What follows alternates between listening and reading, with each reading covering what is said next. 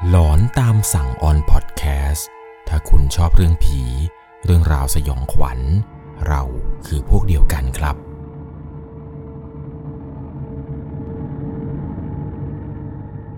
สวัสดีครับทุกๆคนครับ ขอต้อนรับเข้าสู่หลอนตามสั่ง อยู่กับผมครับ 1 1 LC เรื่องราวในวันนี้นะครับ ผมว่าจะต้องพาทุกคนยย้อนกลับไปน่าจะประมาณ 30-40 ปีที่แล้วเห็นจะได้ กับเรื่องราวเกี่ยวกับเกาะเกาะหนึ่งครับ เกาะแห่งนี้เนี่ยอยู่ในบริเวณอ่าวไทย ผมขออนุญาตที่จะไม่บอกกันแล้วกันนะครับ ว่ามันอยู่ในจังหวัดใด เอาเป็นว่าเรื่องราวเรื่องนี้ครับ ผู้ฟังทางบ้านท่านใดเนี่ยที่เป็นทหารเรือเนี่ยน่าจะรู้จักกับเกาะเกาะนี้เป็นอย่างดี เพราะว่าเกาะแห่งนี้ครับมันจะไม่ใช่สถานที่ท่องเที่ยว หรือเป็นสถานที่ที่คนทั่วไปอย่างเราเนี่ยจะไปท่องเที่ยวอะไรกันได้ ส่วนมากครับคนที่จะไปเจอเกาะนี้ได้เนี่ยมักจะเป็นทหารเรือ ที่กลับมาจากการลาดตระเวน บนเกาะนี้จะมีความพิเศษอยู่อย่างหนึ่งครับ คือมันจะมีบ้านทรงไทยเนี่ยอยู่หลังหนึ่งอยู่บนเกาะแห่งนั้น ว่ากันว่าบ้านหลังนั้นเนี่ยเป็นบ้านที่ทหารเรือหลายคนครับ ต่างรู้จักกันดี เพราะว่าบ้านแห่งนี้ มันมีประวัติสยองขวัญ เรื่องราวในวันนี้นะครับ ก่อนจะเข้าไปรับชมรับฟังกันเนี่ย ผมต้องบอกทุกคนก่อนนะครับ ว่าเรื่องราวในวันนี้เป็นประสบการณ์จริงที่เกิดขึ้นกับพ่อของผู้ฟังทางบ้านท่านหนึ่ง และผู้ฟังทางบ้านท่านนี้ครับได้รับฟังมาจากคุณพ่ออีกที เป็นเหตุการณ์ที่เกิดขึ้นจริง ๆ ที่คุณพ่อเนี่ยได้เล่าให้ฟัง จะต้องใช้วิจารณญาณ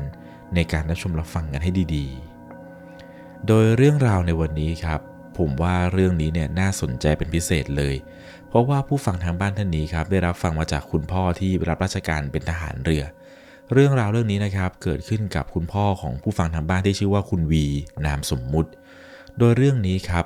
เป็นเหตุการณ์ที่เกิดขึ้นตั้งแต่สมัยที่ท่านเนี่ยยังทำงานอยู่ ต้องพาทุกคนย้อนกลับไปเมื่อประมาณ 30-40 ปีอย่างที่ผมเล่าให้ฟังในตอนต้น พ่อของคุณวีครับท่านเนี่ยเป็นทหารเรือทำหน้าที่เป็นผู้บังคับการเรือ มีหน้าที่ในการออกเรือลาดตระเวนในพื้นที่อ่าวไทย ซึ่งในทุกๆ ครั้งครับ หลังจากที่แกลาดตระเวนเสร็จ แกเนี่ยจะนำเรือมาจอดพักอยู่ที่เกาะแห่งหนึ่ง เกาะนั้นเนี่ยจะมีท่าเรือเล็ก ซึ่งอยู่ในความรับผิดชอบของทหารเรือ แกเนี่ยก็จะนำเรือนั่นแหละครับ กลับมาจอดที่ท่าเรือนั้นแทบจะทุกครั้ง และบริเวณใกล้ ๆ กันนี้ครับ ใกล้ๆกับท่าเรือเนี่ย มันจะมีบ้านร้างทรงไทยหลังหนึ่ง ตั้งอยู่บนเกาะ ถึงแม้ว่าบ้านนี้จะเป็นบ้านร้างครับ แต่ว่าบรรยากาศเนี่ยก็ไม่ได้ดูน่ากลัว หรือทำให้คนที่อยู่บนเกาะแห่งนี้เนี่ยจะรู้สึกขนลุกกับบ้านหลังนี้แม้แต่น้อยเลย เพราะเนื่องจากว่าบ้านร้างทรงไทยหลังนี้นี่แหละครับ ดันมีทหารเนี่ยเข้ามาดูแลทำความสะอาดอยู่ตลอด บริเวณรอบๆบ้านเนี่ยมักจะมีคนมาคอยกวาด ใบไม้กวาดอะไรต่างๆ ให้มันดูสะอาดสะอ้าน แล้วมันก็จะมีมานั่ง มีสวนต้นไม้ดอกไม้ล้อมรอบ ดูร่มรื่นครับ คือไม่ได้ดูน่ากลัวเหมือนกับบ้านร้างที่ใครๆหลายคนเนี่ยคิดบางคนเนี่ยมันจะคิดว่าบ้านร้างทรงไทยจะต้องเป็นบ้านเก่าๆ เป็นบ้านไม้แบบผุพัง ที่นี่ไม่ใช่แบบนั้นครับ ที่นี่เนี่ยที่เป็นบ้านร้างเนี่ยความหมายของพ่อคุณวีก็คือ มันเป็นบ้านที่ไม่มีคนอยู่อาศัยครับ คือเป็นบ้านของใครก็ไม่รู้เหมือนกัน มาตั้งอยู่บนเกาะแห่งนี้ แล้วมันก็ไม่มีคนอยู่ ทหารหลายนายเนี่ยเขาก็จะเรียกว่าบ้านนี้เป็นบ้านร้าง เพราะว่าไม่มีเจ้าของเนี่ยมาอยู่มากินมาอาศัยอยู่บนบ้านหลังนี้เลยทำให้ทหารหลายนายครับ ก็จะมีหน้าที่คอยไปกวาดปาดเช็ดถูอะไรต่างๆ เนื่องจากว่าเจ้าของเก่าบ้านหลังนี้เนี่ยเห็นว่าเป็นบ้านของขุนหลวงอะไรสักอย่างหนึ่งนี่แหละครับ จำไม่ได้ว่าเป็นชื่อของขุนหลวงอะไร รู้เพียงแต่ว่าเจ้าของเก่าบ้านหลังนี้เนี่ยท่านมียศถาบรรดาศักดิ์คือเป็นขุนหลวงทำให้ทหารเรือครับ มักจะเรียกบ้านทรงไทยหลังนี้กันว่า บ้านท่านขุน ผมเชื่อว่าทหารเรือหลาย ๆ ท่านนะครับ หรือผู้ฟังทางบ้านท่านใดเนี่ยที่มีคุณพ่อคุณพี่คุณน้าคุณอาเป็นทหารเรือนะครับ ลองสอบถามดูว่า รู้จักบ้านท่านขุนที่อยู่บนเกาะอะไรสักอย่างหนึ่งในอ่าวไทยหรือเปล่า เพราะว่าถ้าเกิดรู้จักเนี่ยเรื่องราวเรื่องนี้มันจะน่ากลัวเป็นพิเศษเลย มีอยู่คืนหนึ่งครับในระหว่างที่พ่อของเขาเนี่ยกำลังพักอยู่ในห้อง ก็มีลูกเรือนี่แหละครับ มาเคาะประตู ขออนุญาตเข้าพบ แล้วก็มีการปรึกษาเป็นการส่วนตัว ลูกเรือรายนั้นเนี่ยได้เล่าให้ฟังว่า เมื่อตอนช่วงเย็นประมาณโพเพเขาเนี่ยได้เข้าไปนั่งเล่นอ่านหนังสือ อยู่ที่ใต้ชายคาบ้านท่านขุนตามปกติ แต่ระหว่างที่กำลังก้มหน้าอ่านหนังสืออยู่ดันเหลือบไปเห็น มีผู้ชายแก่ๆ ใส่จงกระเบนสีม่วง ไม่สวมเสื้อกำลังถือตะกร้าก้มเก็บผลไม้ในสวนที่ร่วงอยู่บนพื้น ทหารเรือทุกคนเนี่ยทราบกันดี ว่าบ้านทรงไทยหลังนี้เนี่ยมันเป็นบ้านร้าง ไม่มีใครอาศัยอยู่มาเป็นหลายปีแล้ว และเป็นไปไม่ได้ด้วยจะมีคนมาอยู่ เมื่อลูกเรือคนนั้นได้เห็นชายแก่ๆนุ่งจงกระเบน ก็รีบวิ่งออกมาจากที่ตรงนั้น แล้วก็มารายงานให้พ่อของคุณวีนี่แหละครับ ได้ฟัง เพราะว่าพ่อคุณวีนั้นเนี่ยเป็นผู้การเรือ พอเขาได้ฟังนั่นแหละครับ เวลานั้นเนี่ยแกไม่ได้รู้สึกถึงความหวาดกลัวของวิญญาณท่านขุนเลยแม้แต่น้อย แกก็กลัวแต่ว่าทหารเรือเนี่ยจะเอาเรื่องนี้ไปพูด เดี๋ยวไปแต่งสีตีไข่อะไรกันจนมั่ว อาจจะไม่มีใครแกล้านั่งพักผ่อนอะไรตรงนั้นอีก แกก็เลยบอกทหารเรือนายนั้นนั่นแหละครับ ที่เพิ่งจะเห็นคนแก่ๆนุ่งผ้ากระจงเบนสีม่วงอะไรเนี่ย บอกไปว่าเรื่องราวเรื่องนี้ เองอย่าไปเล่าให้ใครฟังเด็ดขาดเลยนะ ไม่งั้นเนี่ยเดี๋ยวมันจะแตกตื่น ทั้งคนในเรือทั้งคนบนฝั่งเนี่ยเองอย่าไปว่าอย่าไปเล่าให้ใครเขาฟังนะบางทีอาจจะตาฝาดไป หรือไม่จะจิตปรุงแต่งไปเองหรือเปล่า ทหารเรือนายนั้นครับ ก็ดูท่าทางหวาดกลัวจริง ๆ เขาดูสั่นๆแต่ก็รับปากกับพ่อของคุณวีครับว่าจะไม่เล่าเรื่องราวเรื่องนี้ให้ใครฟัง ทำให้เรื่องที่เจอล่าสุดเนี่ยแหละครับ มันก็เงียบแล้วก็จบลงไปแบบว่าแนบเนียนโดยที่ไม่มีคนบนฝั่ง หรือทหารนายอื่นๆ หรือคนที่อยู่บนเรือเนี่ยไม่ได้รู้เรื่องราวที่ทหารนายนี้เนี่ยเจอมาก่อนเลย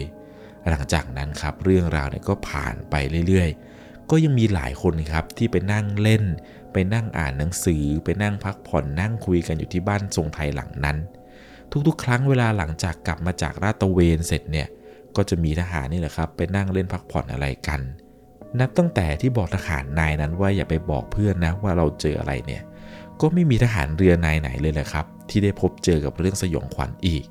เวลาเนี่ยก็ผ่านไปไม่นาน จนกระทั่งถึงวันที่จะต้องนำเรือเนี่ยออกลาดตระเวนอีกครั้ง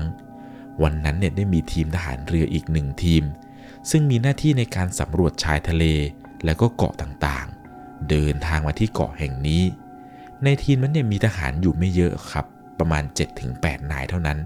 แต่มีผู้หญิงเนี่ยมากับทีมนั้นด้วยหลายคน ทีมทหารเรือทีมนี้นี่แหละครับ มาถึงยังที่เกาะ แล้วก็ได้เห็นว่าบนเกาะนี่แหละครับ มีบ้านหลังหนึ่งนั่นก็คือบ้านร้างของบ้านท่านขุนนี่แหละครับ พวกเขาเนี่ยก็คุยกันประมาณว่า ถึงแม้บ้านหลังนี้เนี่ยมันจะร้าง แต่สภาพยังดีอยู่ ขอตัดสินใจใช้บ้านท่านขุนเนี่ยเป็นฐานที่ตั้งในการสำรวจต่อไป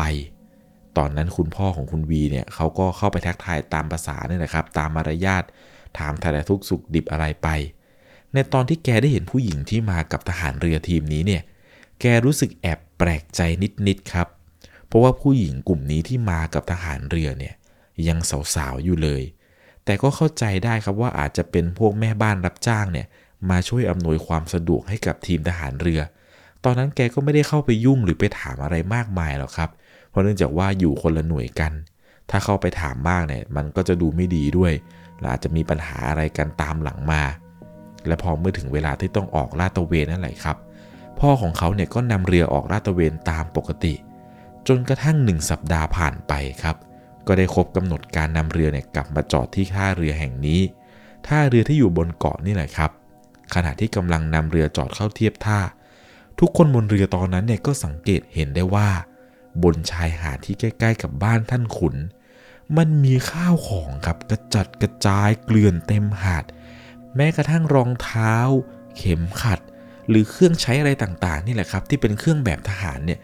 หลุดเกลื่อนกาดเต็มหาดไปหมด นอกจากนี้เนี่ยยังมีรอยเท้าของคนหลายคน เหมือนกำลังวิ่งหนีอะไรบางอย่าง เมื่อเรือเข้าเทียบท่าครับทหารที่เฝ้าท่าเรือของเกาะเนี่ยก็รีบวิ่งมาบอกพ่อของเขาด้วยท่าทีที่แตกตื่นครับ พูดด้วยน้ำเสียงที่แตกตื่นมากครับว่าพวกนั้นไปแล้วครับ พวกนั้นไปแล้วครับพ่อของเขาเนี่ยก็เลยตะโกนถามเสียงดังเลยครับว่า พวกนั้นคือใคร พวกไหน เพราะว่าพวกเขาเองเนี่ยครับเพิ่งจะจอดเทียบท่า จู่ๆก็มีคนวิ่งมารายงานแล้ว ยังไม่ทันได้จับต้นชนปลายอะไรถูกเลย ทหารที่เฝ้าท่าเรือเนี่ยก็รีบตอบไปครับว่า ทีมทหารเรือที่ตั้งฐานสำรวจนะครับ ตอนนี้หนีออกจากเกาะไปหมดแล้ว ว่ากันว่าโดนผีท่านขุนในบ้านหลอกเอา พ่อของเขาเนี่ยก็ไม่ได้คาดคิดมาก่อนหรอกครับ ว่าจะได้ยินคำตอบอะไรแบบนี้ เพราะปกติเนี่ยพวกทหารเนี่ยจะไปนั่งเล่นที่ใต้ชายคาบ้านหลังนั้นเป็นประจำแต่มันก็ไม่เคยมีใครเจออะไรนะครับ ถึงแม้จะเจอเนี่ยก็เจอกันในสภาพที่ดี ไม่ได้มาหลอกมาหลอนให้ดูน่ากลัวหรือขนลุกแต่อย่างใด เพราะว่าอย่างเคสล่าสุดที่เพิ่งเจอก็คือ มีแค่ทหารในนั้นแหละครับที่มารายงานว่าเห็นคนแก่ๆนุ่งโจงกระเบนสีม่วงไม่ใส่เสื้อ แต่ครั้งนี้เนี่ยมันแปลก ปกติแล้วเนี่ยไม่เคยมีใครเจอผีท่านขุนเนี่ยหลอกได้หนักขนาดนี้มาก่อน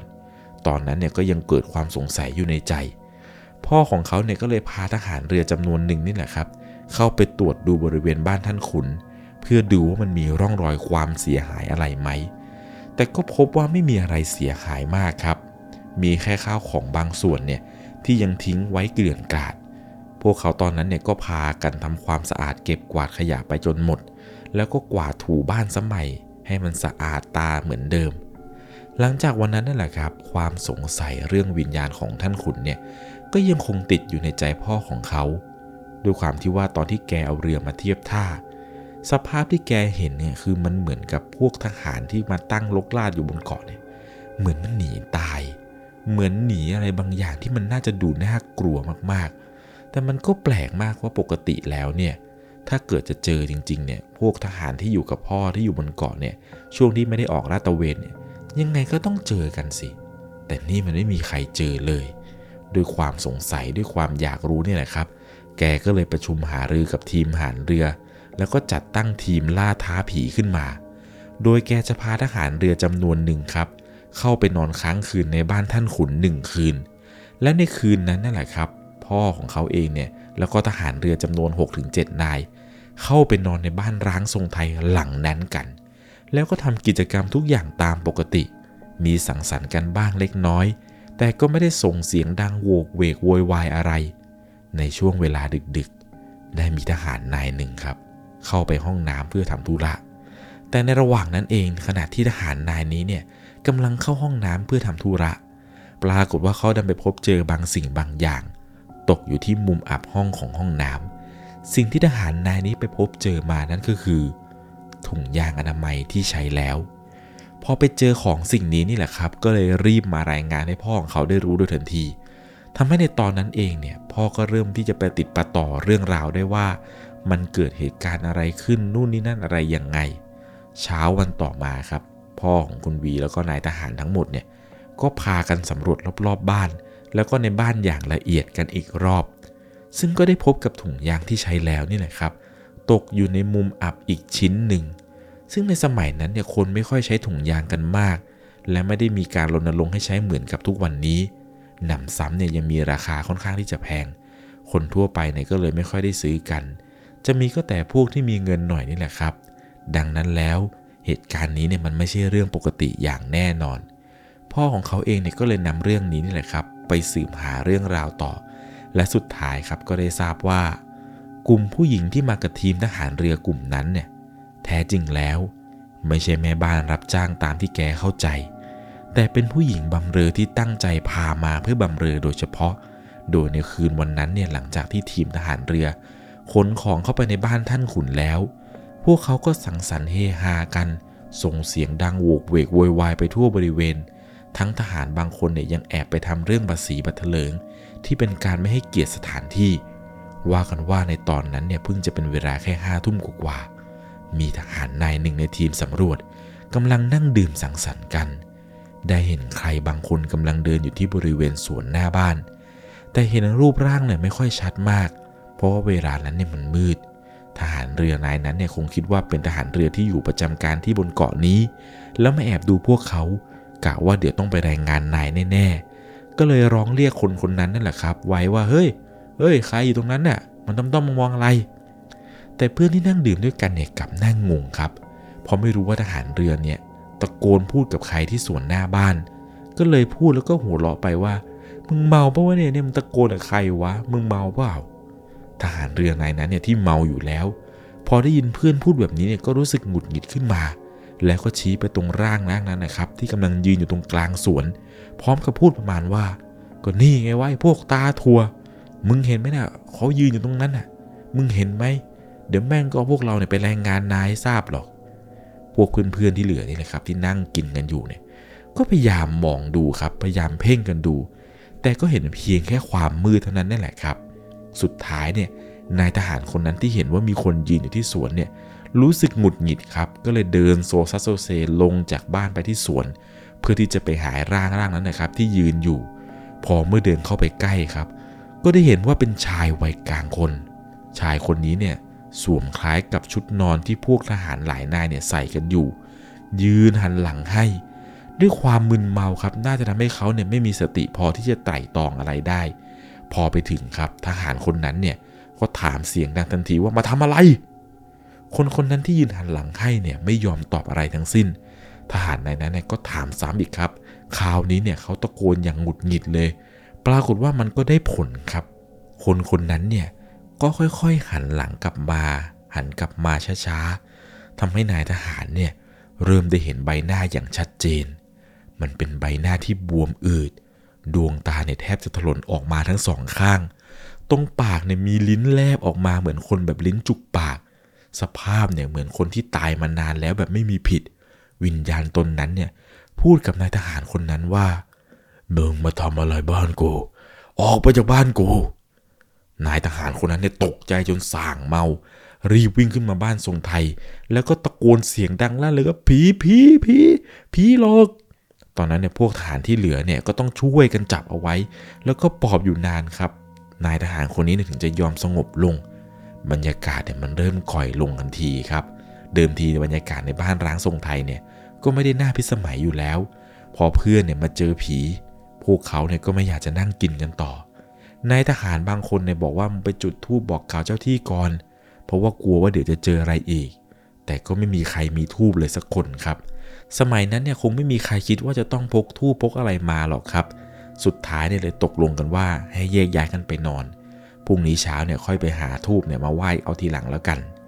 แต่หลังจากที่พวกเขานี่แหละครับ พากันเข้านอนกันได้ไม่นาน มันก็มีเสียงดังปริศนานี่แหละครับ ดังขึ้นทั่วบ้าน บ้านไม้บางจุดเนี่ยมันจะมีพื้นที่มันไม่ค่อยดี เวลาเหยียบลงไปเนี่ยเหมือนกับจะเป็นเสียงพื้นไม้ที่มันยวบลงไป ซึ่งในคืนนั้นครับ พวกเขาเนี่ยได้ยินเสียงนั่นแหละครับ อยู่หลายชั่วโมง เสียงเนี่ยเหมือนกับมีคนเดินวนไปวนมาอยู่บนบ้านไม้หลังนี้ นอกจากนี้ยังมีทหารบางนายครับ ที่โดนเหมือนกับผีท่านขุนเนี่ยที่อยู่ในสภาพไม่ค่อยดีเนี่ยมาเหยียบทับที่บริเวณหน้าอก บางคนก็เห็นท่านขุนเนี่ยมายิงอยู่ที่ปลายเท้าด้วยสีหน้าที่โกรธ จนสุดท้ายครับพวกเขาทั้งหมดเนี่ยก็นอนต่อกันไม่ไหว มันมีคนนี่แหละครับ จุดประเด็นขึ้นมาในกลางดึกพูดประมาณว่าผีหลอกอยู่ไม่ได้แล้วเว้ย แล้วที่เหลือเนี่ยก็พากันตื่นลุกกลูออกมา รีบพากันกลับไปนอนที่เรือ พอรุ่งเช้าครับทั้งหมดเนี่ยก็พากันเก็บข้าวเก็บของของตัวเอง บางคนเนี่ยก็ไม่กล้าเข้าไปก็ต้องปล่อยทิ้งเอาไว้อย่างนั้น รีบหยิบออกมาบางนายก็ปิดกระเป๋าไม่ค่อยดีทำให้มีพวกข้าวของนี่แหละครับ หล่นกระจัดกระจายไปตามหาด รีบพากันออกไปจากเกาะโดยทันที หลังจากที่สืบรู้เรื่องเมื่อคืนนั้นแล้ว พ่อของเขาเองก็เลยสืบข้อมูลของท่านขุนต่อ ว่าท่านเนี่ยเป็นใครกันทำไมถึงมีบ้านทรงไทยบนเกาะแห่งนี้ สืบไปสืบมาครับก็ทำให้รู้ว่าจริง ๆ แล้วเนี่ยท่านเนี่ยมีบ้านเกิดอยู่บริเวณชายฝั่งใกล้ ๆ เหมือนกัน และท่านเองเนี่ยก็เสียชีวิตที่บ้านเกิดของท่าน แต่ว่าท่านเนี่ยรักแล้วก็ห่วงบ้านสวนบนเกาะหลังนี้มาก เลยเป็นไปได้ครับว่าวิญญาณของท่านเองเนี่ย อยากจะกลับมาเฝ้าบ้านสวนบนเกาะแห่งนี้ แล้วเมื่อเห็นว่าใครมาทำอะไรไม่ดีบ้านของท่านเนี่ย ท่านก็เลยโกรธแล้วก็ออกมาหลอกหลอนทั้งคืน ต่อมานี่แหละครับ พ่อของคุณวีเนี่ยได้มีโอกาสพบกับเพื่อน ซึ่งทำงานด้านการสำรวจของทหารเรือ คุณพ่อก็เลยได้เล่าเรื่องที่เกิดขึ้นบนเกาะเนี่ยให้เพื่อนคนนี้ได้ฟัง ปรากฏว่าพอได้ฟังนั่นแหละครับ เพื่อนที่ทำงานด้านการสำรวจเนี่ยถึงกับบางอ้อเลย พร้อมกับเล่าให้ฟังว่า อ๋อ อทีมสำรวจทีมนั้นนะนะ เห็นว่าหลังจากที่ออกมาจากเกาะ เขียนรายงานขออนุญาตย้ายฐานที่ตั้งในการสำรวจ แล้วได้ให้เหตุผลในรายงานว่า เพราะว่าบนเกาะ ปีศาจหลอน ทั้งยังพูดบ่ายเบี่ยงไปมาว่าไม่รู้เหมือนกันว่าทำไมต้องมาเจอปีศาจหลอนได้ กลายเป็นเรื่องเป็นราวใหญ่โตเลยแหละครับ เป็นเรื่องฮือฮากันมากในตอนนั้นคนที่อยู่ในฝ่ายสำรวจเนี่ยก็ไม่รู้เหมือนกันครับว่าทำไมทีมนี้เนี่ยถึงอยู่ไม่ได้ จนกระทั่งมารู้จากปากของพ่อเขานี่แหละครับ ว่าสาเหตุที่แท้จริงแล้วเนี่ยทำไมทหารกลุ่มนั้นเนี่ยถึงอยู่ไม่ได้ เพราะว่าดันไปทำเรื่องแบบปัดสีปัดเถลิงนี่แหละครับ จริง ๆ แล้วนะครับเรื่องราวเกี่ยวกับพวกการที่ว่าเอาผู้หญิงขึ้นไปบำเลอบนเกาะไปบนเรืออะไรด้วยเนี่ยเอาเข้าจริงๆเนี่ยคือมันผิดกฎร้ายแรงมากเลยนะครับของทหารการที่จะทำแบบนี้เนี่ยคือเป็นการที่แบบเสี่ยงมากๆ ถ้าเกิดนายทหารท่านใหญ่ๆเนี่ยรู้เข้าเนี่ยโดนแน่นอนครับ แต่ผมว่าในสมัยเมื่อประมาณ 30 ปี 40 ปีก่อนเนี่ยด้วยความที่โซเชียลอะไรมันก็ไม่ได้มี การที่จะถ่ายแบ็กเมย์กันเนี่ยมันก็ไม่ได้แบบง่ายเหมือนในสมัยนี้ สมัยนี้เนี่ยคลิปอะไรหลุดไปเนี่ยก็เป็นข่าวดังได้แล้วล่ะครับ สมัยนั้นเนี่ยก็คงไม่ได้มีใครคิดว่าจะกล้าเอาผู้หญิงเนี่ยขึ้นมาอยู่บนเรือมาบนเกาะด้วยอะไรแบบนี้ใช่ไหมล่ะครับ ก็เลยกลายเป็นเรื่องราวที่ว่าทำไมทีมสำรวจกลุ่มนี้เนี่ยถึงได้เจอเหตุการณ์แปลกๆ เหตุการณ์หลอนๆ ตอนที่ไปตั้งฐานสำรวจบนเกาะแห่งนี้ได้ ปัจจุบันนี้นะครับคุณวีเนี่ยก็ได้รับราชการทหารเรือเหมือนกันครับ เหมือนกับคุณพ่อ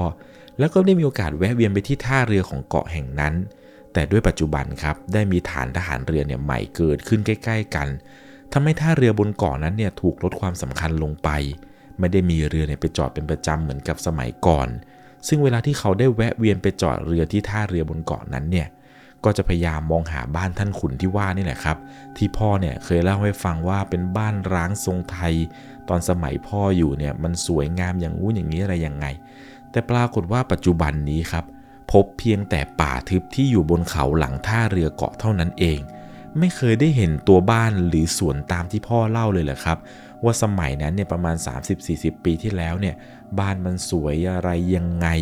ปัจจุบันเนี่ยมันกลายเป็นเหมือนกับเป็นป่ารกทึบ อาจจะเป็นเพราะว่าได้มีการย้ายฐานทัพเรือนี่แหละครับ ไปอยู่อีกเกาะหนึ่งใกล้ ๆทำให้เกาะเกาะนี้นี่แหละครับที่คุณพ่อคุณวีเนี่ยเล่าให้ฟังว่าสมัยที่ท่านเนี่ยมาประจำการอยู่ที่ฐานตรงเกาะนี้เนี่ยสมัยนั้นเนี่ยมันสงบมันไม่น่ากลัว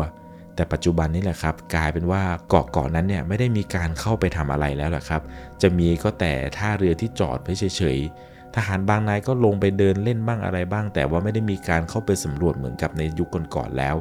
ทำให้เรื่องราวหลอนๆ เกี่ยวกับบ้านท่านขุนที่อยู่บนเกาะแห่งนี้เนี่ยค่อยๆ จางลงไปเรื่อยๆเรื่อยๆเรื่อยๆ คุณวีเนี่ยเชื่อว่าทหารเรือในยุคนี้เนี่ยนะครับ บางนายเนี่ยอาจจะไม่เคยได้ยินเรื่องราวเกี่ยวกับบ้านท่านขุนนี้เลย แต่ถ้าเกิดลองไปถามรุ่นเก่าๆ หรือถามคนที่เขาแบบว่าเคยประจำการอยู่ที่เกาะแห่งนี้เนี่ย ผมเชื่อว่าหลายคนก็อาจจะพอจะจำได้ ถ้าผู้ฟังทางบ้านท่านใดนะครับ ที่มีญาติพี่น้องมีพี่ป้านาอามีลุงอะไรเนี่ยนะครับ เคยประจำการอยู่บนเกาะแห่งนั้นที่อ่าวไทย ผมขออนุญาตที่จะไม่บอกนะครับว่าเป็นเกาะไหน ถ้าเคยมีใครประจำการนั่นเนี่ยลองรบกวนสอบถามเลยครับว่าบ้านท่านขุนเนี่ยในสมัยนั้นน่ากลัวไหมและมีใครได้เจออะไรแปลกๆหรือเปล่ายังไงแล้วนะครับ เรื่องราวแบบนี้เนี่ยผมก็ต้องบอกทุกคนเลยว่า จะต้องใช้วิจารณญาณในการรับชมรับฟังกันให้ดีๆ ถึงแม้ว่าเรื่องราวในวันนี้นะครับ อาจจะไม่ได้มีฉากตื่นเต้น หรือมีผีออกมาหลอกหลอนอะไรน่ากลัวน่ากลัวนะครับ ก็อยากจะให้เรื่องราวเรื่องนี้ครับ เอาให้ทุกคนเนี่ยไว้ฟังเหมือนกับเป็นนิทานที่ผู้ใหญ่เนี่ยเล่าให้เราฟังก็แล้วกันครับคล้ายๆกับว่าหลาย ๆ คนชอบบอกว่าเเปิดเรื่องผีก่อนนอนเนี่ยเหมือนกับผมกำลังเล่านิทานให้ทุกคนกำลังนอนหลับฝันดีกัน อะไรประมาณอย่างนี้ ถือว่าผมนำเรื่องราวที่ผู้หลักผู้ใหญ่เนี่ย เขาเล่าให้ฟังว่าสมัยนั้นเนี่ยมันเกิดอะไรขึ้นมาทุกคนได้รับฟังก็แล้วกันนะครับยังไงแล้วนะครับเรื่องราวในวันนี้เนี่ยถ้าเกิดคุณมีประสบการณ์หลอนๆอยากจะแชร์อยากจะถ่ายทอดนะครับ ส่งมาได้ครับ ที่แฟนเพจ Facebook 1LC ผมยังรออ่านเรื่องราวของทุกคนอยู่นะครับ ก่อนจากกันไปในค่ำคืนนี้ ถ้าคุณชอบเรื่องผี เรื่องราวสยองขวัญ เราคือพวกเดียวกัน ยังไงแล้วนะครับ ถ้าเกิดว่าใครรู้ว่า บ้านท่านขุนเนี่ยอยู่บนเกาะแห่งไหนในบริเวณอ่าวไทย ขอความกรุณา อย่าคอมเมนต์ชื่อเกาะนะครับ เอาเป็นว่าใบผู้ฟังทางบ้านเนี่ยเล็กๆน้อยๆก็พอพอหอมปากหอมคอนะครับ ยังไงคืนนี้ก็ขอทุกคนนะครับ นอนหลับฝันดี ไม่เจอผี สวัสดีครับ